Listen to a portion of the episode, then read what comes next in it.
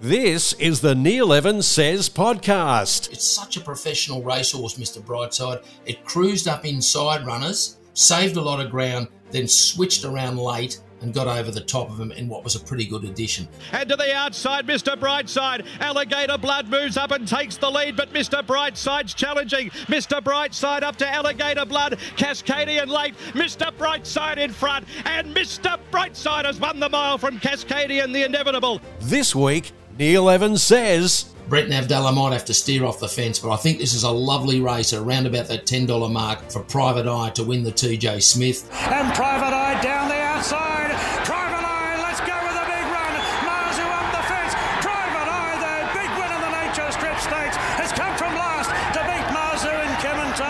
Hello and welcome to the Neil Evans Says podcast. It's the grand finals of Australian racing over the next two weeks at Royal Randwick. $23.7 million in prize money up for grabs.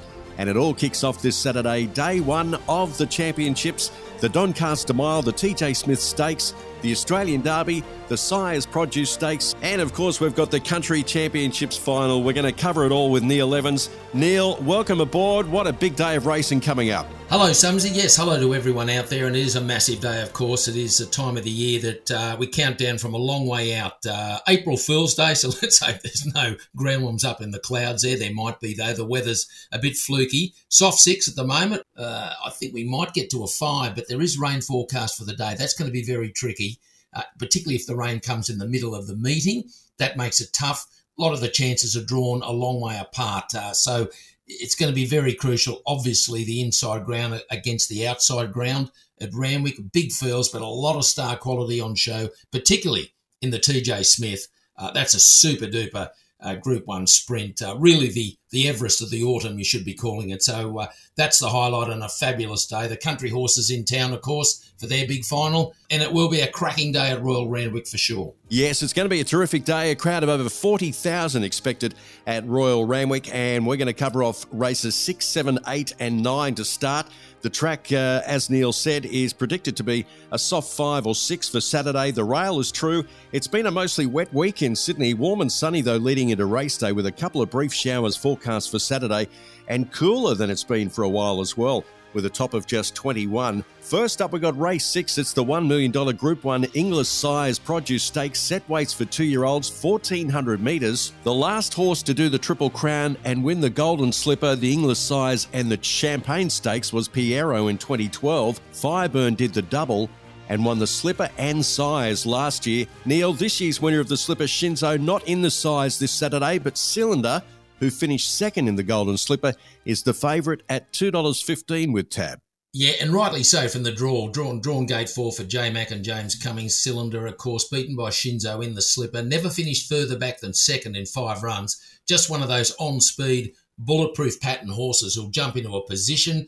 Uh, proven in soft ground when it won the Todman in the small field. So, look, it's rightly on top. I think it's under the odds getting out to 1400 metres. I think this is a very handy version, or more than handy version uh, of the size here with some big finishes you can get home. So a lot will depend on that on the tempo, the sectional breakdown in the first half of the race uh, to see where Cylinder uh, is positioned. Look, I think it's under the odds. It is the one to beat, but under the odds for me. One that's way over the odds, and I'm a little bit relying on the on, on the on the sheer ability this horse has. Uh, but number eight, Cafe Millennium, I think it's a whole new ball game here. The horse hasn't raced for a month uh, since it sort of over raced and was out the back in that very small Group 2 Todman field behind cylinder. Totally unsuited that day. A horse that needs a speed on and needs to be able to finish. We saw that on debut when it won the Pierro. It came from last uh, in a ripping finish here and it really sailed home uh, and hit the line and won with plenty in hand. That's the ability that Cafe Millennium has. Getting to 14 in the big field now, soft track, drawn out a little bit. The winkers go on the first time. I think the winkers gear addition is massive. And I think at massive odds, it's way over the mark. I think the real Cafe Millennium you might see on show here. So watch for this Colt steaming home uh, at big odds to knock them all out. Number eight, definitely leaving in uh, Cylinder as the benchmark in the field. Uh, fourth up, super fit. It goes in for second, number one. And Don Corleone needs the breaks. It's a tricky draw as well, particularly if they're off the fence. It's in two. We'll need to probably get away from there and get clear room from the 400 to be in the finish. But there's no doubting the uh, the finishing motor that Don Corleone has. It goes in for third. So uh, first of the Group Ones, the English Sires at the big value, number eight Cafe Millennium to blow them out to beat one cylinder and two Don Corleone. Okay, that's Neil's tips. He's going for the value with number eight uh, Cafe Millennium at twenty one dollars and number one cylinder number two Don Corleone Race 7, the $3 million Group 1 TJ Smith Stakes weight for age 1200 metres racing at 3.55 pm. A field of 15 runners, the best of the best sprinters, Neil, with number 10 Giga Kick, $4 to win with Tab. But the big question that I guess will be answered this Saturday is whether the champion, number one Nature Strip, is still the king of the castle. yes. Uh, look, the Everest in the autumn, it's a cracking race. It, it is a really high rating sprint, this one. Look at the depth in the race. Uh, from the older horses right down to In Secret, the three year old filly down there at the bottom, the Newmarket winner. To answer that question, Sumsy, no, he's not the champion. He's been given time since failing in the Lightning down the Flemington Straight, a thousand metres. But at eight years of age, and you, you, you, ne- you never want to put the full line through the horse, but at eight years of age, this is a really, really high class field, stepping up to 1200 metres, a middle gate. Uh, you don't mind that with options there for James McDonald, but you know it's six dollars plus for a reason, and I don't think it can win the race. Um, you know, I'm not suggesting it can't run a big race, but I'll be gobsmacked if Nature strips the first horse home. I'll tell you what, there's probably about three horses in this race that probably can't win it, and the rest of them out of the 15 can. I mean, you've got Maria Mia at $34 yeah, won three of its last four, hasn't she, for Joe Pride? Yep. And um, yeah, it, it's staggering. But that's the depth in the race. This this will rate through the roof, all being equal. Looking, at, I think the best value for me is Private Eye, number three. Uh, Sumsy, I'm, I'm, as you know, I'm a big fan of the horse for Joe Pride. The run, you have to put it in context. The run down the Flemington Straight behind In Secret was a beauty, drawn on the on, on the flat side, uh, which was inferior ground that day, giving I think about six and a half kilos to in secret and ran it to under two lengths on the wrong side of the track. That was a big run from Private Eye first up. Better suited here at weight for age coming back to Sydney second up and getting to the 1200 metres. And we just hope that the inside ground holds up okay because that's where Private Eye's drawn. Drawn two of 15. Uh, that's going to be tricky. Brenton Avdulla might have to steer off the fence, but I think this is a lovely race around about that $10 mark for Private Eye to win the TJ Smith. Uh, a whole stack of um, challenges, of course.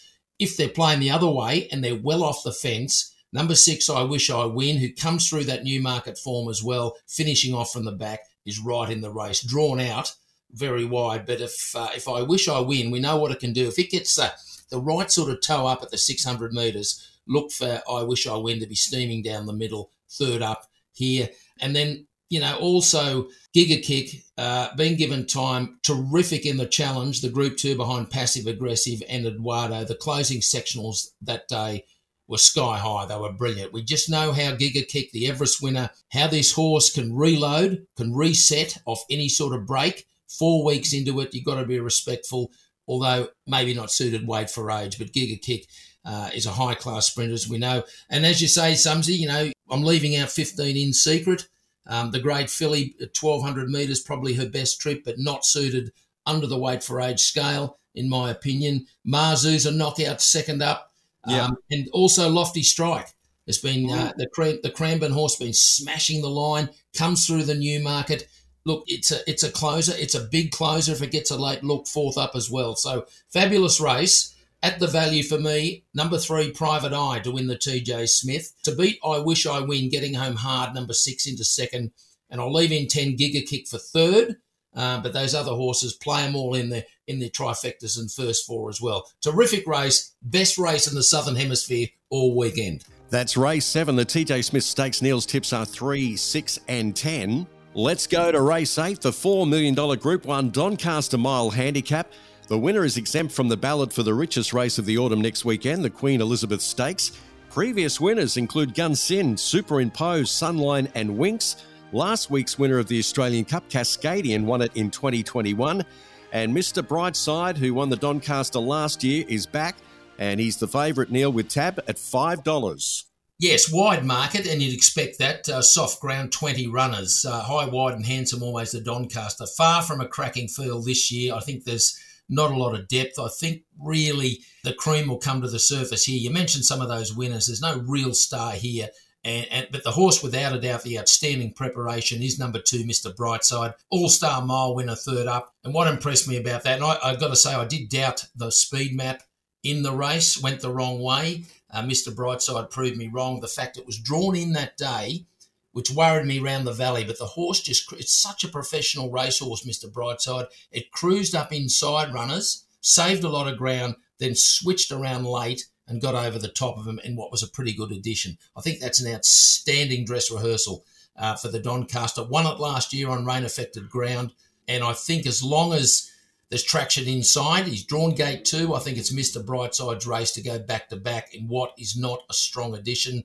Look, I think the danger at very big odds is number 16, Zougotcha. Uh, given a few weeks since the Group 2 Phar Lap win, this is the three year old on the way up, and it's drawn to probably get in the better ground two out wide by the time we get to this race. So, well into double figure odds, you've got to cover number 16, Zougotcha for Chris Waller, third up. You've got to respect horses like Fangirl, who's been smashing the line, drawn off the track with Joe Moreira riding, and even horses at huge odds like Golden Mile. Who yeah. was disappointing last up, but I, I wouldn't rule it out fourth up. I think it's a chance. But and even Linderman, yes, drawn off the track, but rock hard fit, last start winner will go forward if it can get across. Linderman's in the hunt, and, and we should also of course, mention Alligator Blood third up from a middle gate. It'll go forward as well. So, look, you know, it's it's a fascinating race without being a great one, but I think it sets up beautifully for Mister Brightside. Uh, all being equal with the track, I think it's the one to beat. So, pretty confident. Race eight, number two, to win the Doncaster, go back to back. Uh, Mr. Brightside to beat Zougotcha number 16, the three year old, and leaving in Alligator Blood up the top. Third up, number one, to run for third. That's race eight. The Doncaster. Neil's tips are 2, 16, and 1. Neil, uh, can I just ask you, uh, Mr. Brightside, I mean, yeah. what a horse. What happens next if, uh, if Mr. Brightside wins this one? Where would they take him? I'm not sure. Um, it, four, fourth up, it's it's one of those horses that doesn't tail off in a prep. It keeps its form going, and there's no question it runs 2,000 metres. So look, don't be surprised if it if it fires here. It goes on the seven day back up straight into the Queen Elizabeth. I think that'd be a nice way to top off the prep. Doubtful it could beat Anamoe, who's who's obviously going to be fresher, but that could well happen for sure. And it would be far too tempting, wouldn't it, for the owners? I mean, because it's, yeah. the prize money is so big with the Queen Elizabeth, you'd, you'd well, want him in there. That's massive, yeah. And, uh, you know, there's no question Mr. Brightsides it can run out a, a tough 2,000 metres, and you might, you might have to do that to win back to back Doncasters. But uh, I tell you what, if you want to buy a share in a horse, just anything that's got that sort of commitment, professionalism, makes very few mistakes. Mr. Brightside is one of those horses. Okay, let's go to race nine. It's the $2 million Group 1 Australian Derby set weights for three year olds, 2,400 metres. It's part of Australia's three year old Triple Crown, which includes the Randwick Guineas, the Rosehill Guineas, and the Australian Derby is the final leg. The winner is also exempt from the ballot for the Queen Elizabeth next week. It's 1.16 million for the winner. First run in 1861. Previous winners, it's an all-star cast again, Neil, with Phar Lap, Peter Pan, Dulcify, Kingston Town, Bonecrusher, Octagonal. It's a done deal. What about its win? I think it was about six lengths, wasn't it? Many, many winners there, including Hitotsu, who won it last year. Hugh Bowman on board the favourite with tab at $3.10. Number one, Sharp and Smart. Yes, uh, Sumsy, and you can't blast me off Sharp and Smart. I think it's the best three year old in Australasia. It's back from across the Tasman where it won a fairly weak New Zealand derby.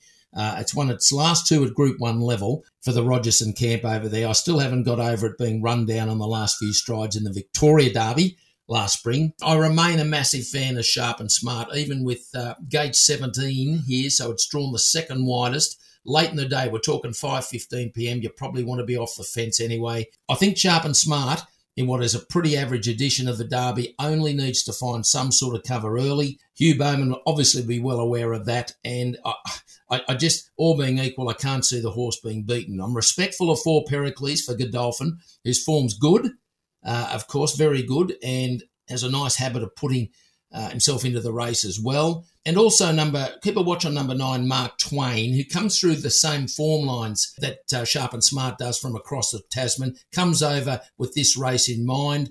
Roger James, of course, who's the trainer behind Prowess, the very good filly, uh, who won last week, now gone back to New Zealand. Mark Twain, though, to me, is at least a length, if not two lengths under Sharp and Smart. And we all here at the set weights in Derby. It's the one to beat. I think it's the best bet by a mile in all the Group Ones. Number one, Sharp and Smart to win the Australian Derby at Group One level. Um, I'm going to put in number nine, Mark Twain. They've had this race in mind for a long time. Needs to find a length, but it's got the trainer to do that. So number nine, Mark Twain for second, and leaving number four, very consistent Pericles in for third. That's race nine at 5:15 p.m. It's the Australian Derby's Neil's tips are one, nine, and four. Let's finish off with a quick look at the Country Championships final, and that's race five. Neil, it's uh, 1400 meters. Who are you thinking for this one? Look, I'm very keen on number one, Akasawa, for Paul Messara and uh, my great mate, the Raging Bull as I like to call him, Aaron Bullock, who's riding. Akasawa's only had the one run back, but I remember that race well. Got out wide and, and, and just thundered down the middle. They've had this race in mind for a long time. Akasawa is a horse that performs best when very sparingly raced, and I think it's got a ton of class here. It's got to carry 59, but can do that. I think the danger's number four, Talbragar uh, who won a sprint race first up. This is from Cody Morgan in Tamworth, won a sprint race first up, then went to the 14. It was a big jump in distance, which I remember at the time thinking that's going to be an ass, but I tell you what, it covered off that very, very nicely. Got a ton of ability. Cody's got J Mac to ride, and the horse has the speed to get over from a wider draw. So Talbragar's right in the race. Uh, there's many, many others that could run into the money. Keep watch on number seven, Bianco Villano who's very fit, deep into the prep, was really strong and winning, winning the qualifier to get here for an Albury trainer called Ronnie Stubbs, who's very good, has a very good strike rate, placing his horses in the country and then taking them to town, whether it's Melbourne or Sydney, and getting some sort of return as well. So big watch at the value number seven, Bianco Villano. But always a great race, the country championship final, 1400 metres. But for me, the winner right at the top. Number one, Akasawa. This is the Neil Evans Says podcast. You can follow Neil on Twitter and get more racing info and tips for all the big regional races in New South Wales. Neil's Twitter handle is at Neil Evans Mail. You can also read Neil's weekly racing preview in The Sportsman, Australia's most authoritative racing journal. Audio at the start of the podcast, courtesy of RSN and Racing New South Wales. Please gamble responsibly. We release the podcast every Friday by 12 p.m., even earlier on a Thursday uh, most weeks. So if you follow us, you'll get an automatic notification when it's released. Simply hit the follow button on your podcast player. Well, I tell you what, Neil, uh, it is a, a great relief uh, to have a big day of racing after last Saturday. Of course, everyone in New South Wales had to go to the polls, uh, and the election is now, you know, well and truly done. I, I think they're still counting some of the votes. Yeah. But remember, it made me think about the days. Remember, they used to have the funny uh, names for the parties. Oh, People yeah. used to register funny parties. You know, remember there was the party party party. Yeah, yeah, I wasn't party to that, but yeah, there was the, you know there, there was a smiling fan club party and the poodle party and the fluffy cat party and the um, more sex party. What yeah, about the, the more sex party? The more sex party. I wasn't party to that either. I'll give you the tip, but it, weren't you? No, no. I think my black club days in that area are long gone. I think I'm back in maiden class. oh, Jesus.